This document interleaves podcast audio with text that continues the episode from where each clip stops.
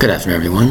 LightningASL.com. Today's word is ahead, spelled A H E A D. Ahead.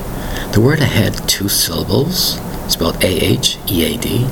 The word means something in front of.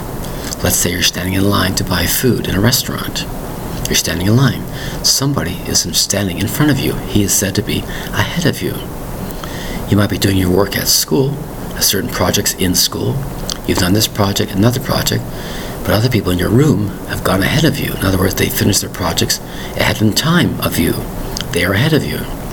Another example would be in sports.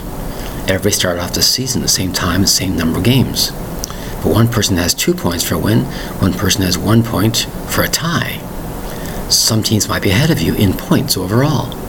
That's called ahead of you, spelled A H E A D. Another example, somebody, as it says, is better than you, is ahead of you in this, ahead of you in that.